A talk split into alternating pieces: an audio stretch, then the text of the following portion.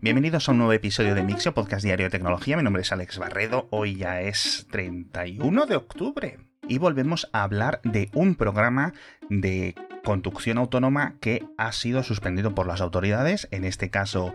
en Japón, pero por un incidente diametralmente opuesto a lo que comentábamos la semana pasada en San Francisco básicamente porque no ha habido ningún tipo de heridos y el accidente, no sé si calificarlo más como incidente o hecho, fue el impacto de uno de los vehículos de conducción autónoma, que ahora os comentaré cómo funciona, con una bicicleta que estaba sobre la calzada. No hay imágenes ni vídeos del evento, he estado leyendo varias descripciones, no me queda claro si la bicicleta simplemente estaba de pie al borde de la carretera apoyada de alguna forma, o alguien se la había olvidado ahí, pero el caso es que no había nadie en la bicicleta, pero es un obstáculo, es un elemento inmóvil dentro de la vía de recorrido de este vehículo y no debería de haber chocado ni tocado ni nada. Y estos vehículos autónomos son un poco especiales, son un híbrido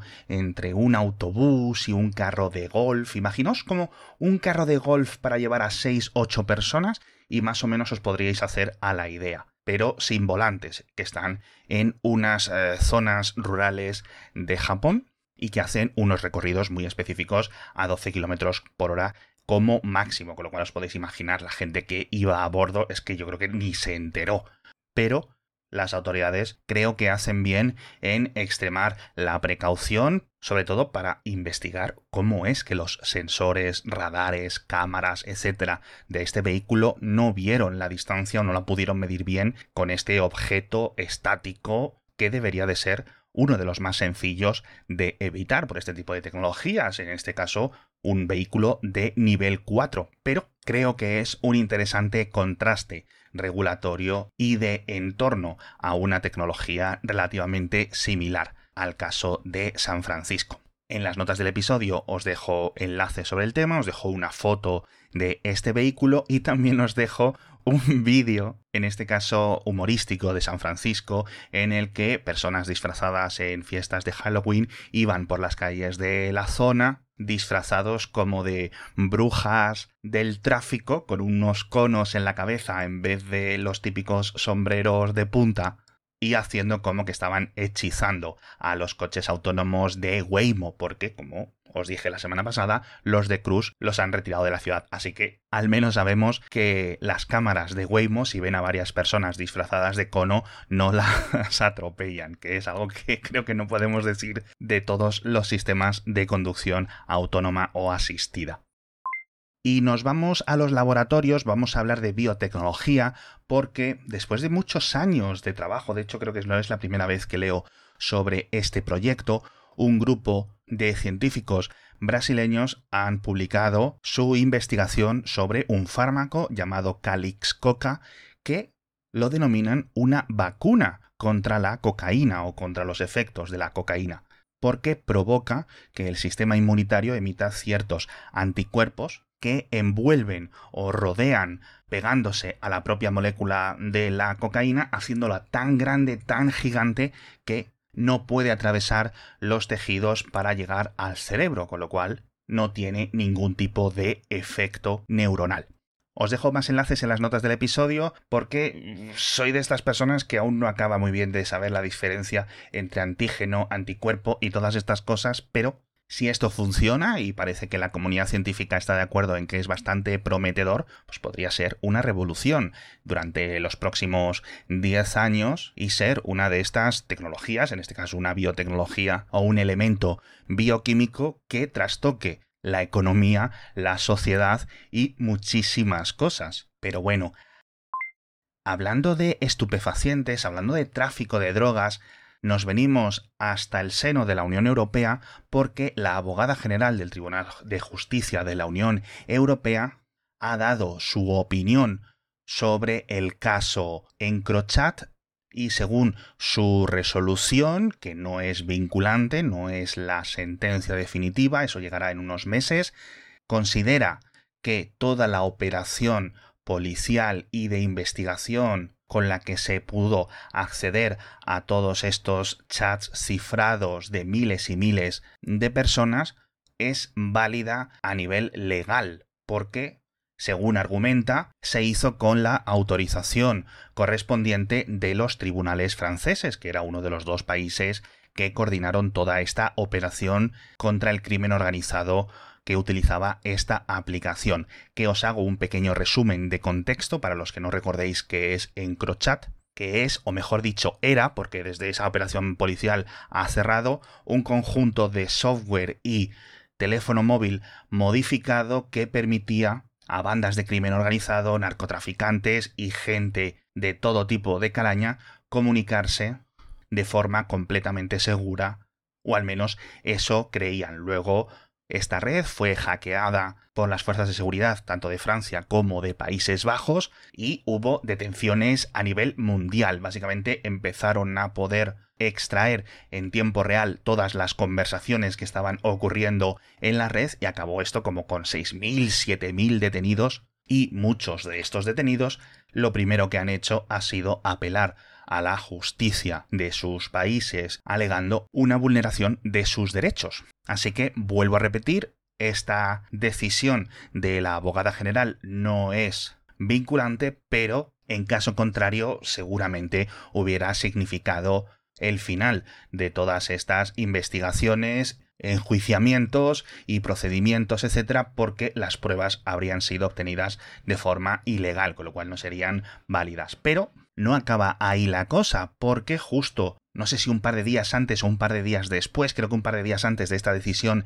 desde Luxemburgo, la Audiencia Nacional aquí en España, en los casos que está tratando dentro de toda esta operación por Encrochat, no tiene claro que todas estas pruebas hayan sido obtenidas de una forma completamente acorde a la ley y ha pedido muchísima, muchísima documentación a las diferentes policías y cuerpos encargados de conseguir toda esta información y toda esta coordinación a través de Europol, Interpol, etcétera, porque como en la Unión Europea no tenemos todas las leyes armonizadas, existe el concepto de principio de no indagación, es decir, que las pruebas, hechos o diferentes pesquisas realizadas en otro país miembro no pueden ser asumidas como ciertas en otro país de la Unión Europea, en este caso en España, simplemente porque lo considera así la policía francesa o la justicia francesa, con lo cual, de no haberse hecho de forma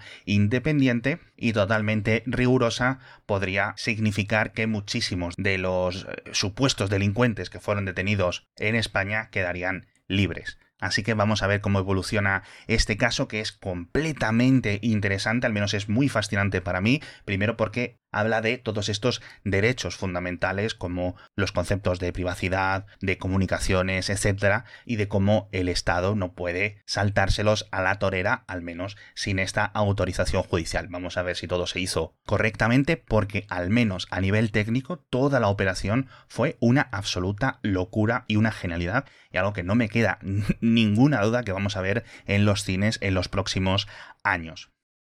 Y por seguir en los tribunales, una noticia rápida es que hay una empresa británica que se llama Threads, que ya sabéis que lleva varios meses en potenciales litigios con Facebook desde que lanzó la aplicación homónima, este threads.net, y dicen que tienen 30 días para dejar de utilizar este nombre o que el caso acabará en la justicia británica, que sería un caso que creo bastante factible para esta empresa de software y que sabemos que ha habido mucho trabajo eh, o muchas reuniones internas entre Facebook y esta pequeña empresa, negociaciones privadas y yo me imagino que esto es un método más de presión, que no vamos a ver ningún tipo de juicio y que al final habrá un cheque más grande de lo que esté ofreciendo actualmente Facebook, ¿no?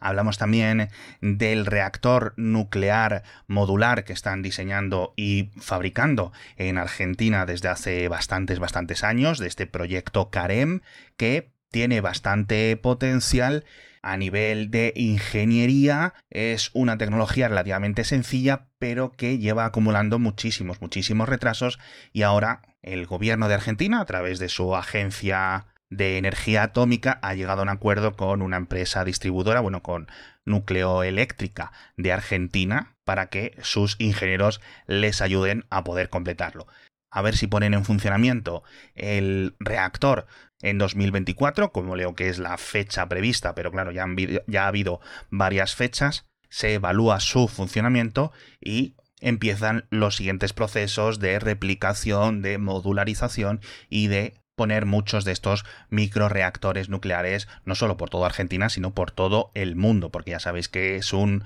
sector industrial con muchísimo, muchísimo auge y me daría pena que este proyecto se quedara atrás.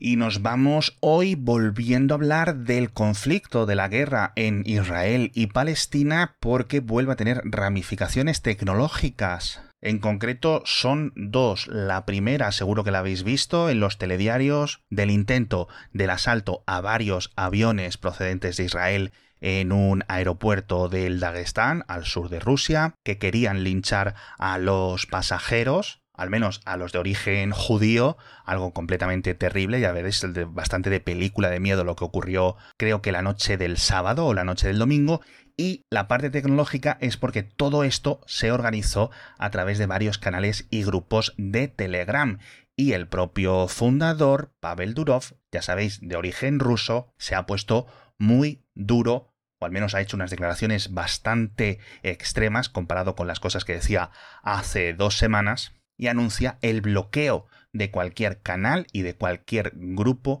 que incite a la violencia. Y es que esto ha causado unos niveles de revuelo político en Rusia que no os los podéis ni imaginar. Yo creo que hasta aquí ha aguantado Telegram, es decir, toda la época de diferentes grupos terroristas, el Daesh, diferentes organizaciones de gente más o menos loca, más o menos criminales que actuaban y se organizaban a la vista de todos en Telegram durante años y años y años. Yo creo que eso se ha acabado, creo que esto ha sido la gota que colma el vaso por diferentes presiones políticas que creo que Telegram no va a poder soportar más. Ya sabéis que es una empresa de origen ruso y que lleva pues desde la invasión de Ucrania tambaleándose y siendo utilizada como la principal avenida de propaganda y de distribución de información y de coordinaciones militares, terroristas,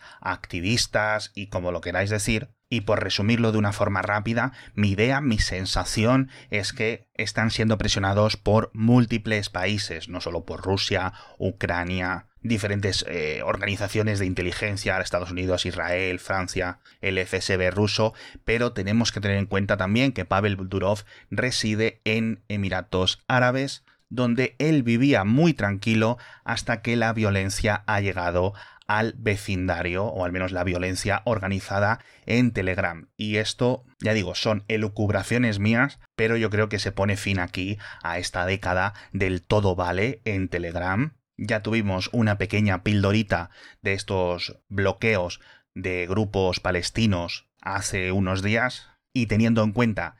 que salvo los chats secretos en Telegram no hay nada realmente cifrado porque ellos, o al menos los servidores de Telegram, guardan una copia de las claves de acceso, de las claves de cifrado privadas, pues yo creo que la moderación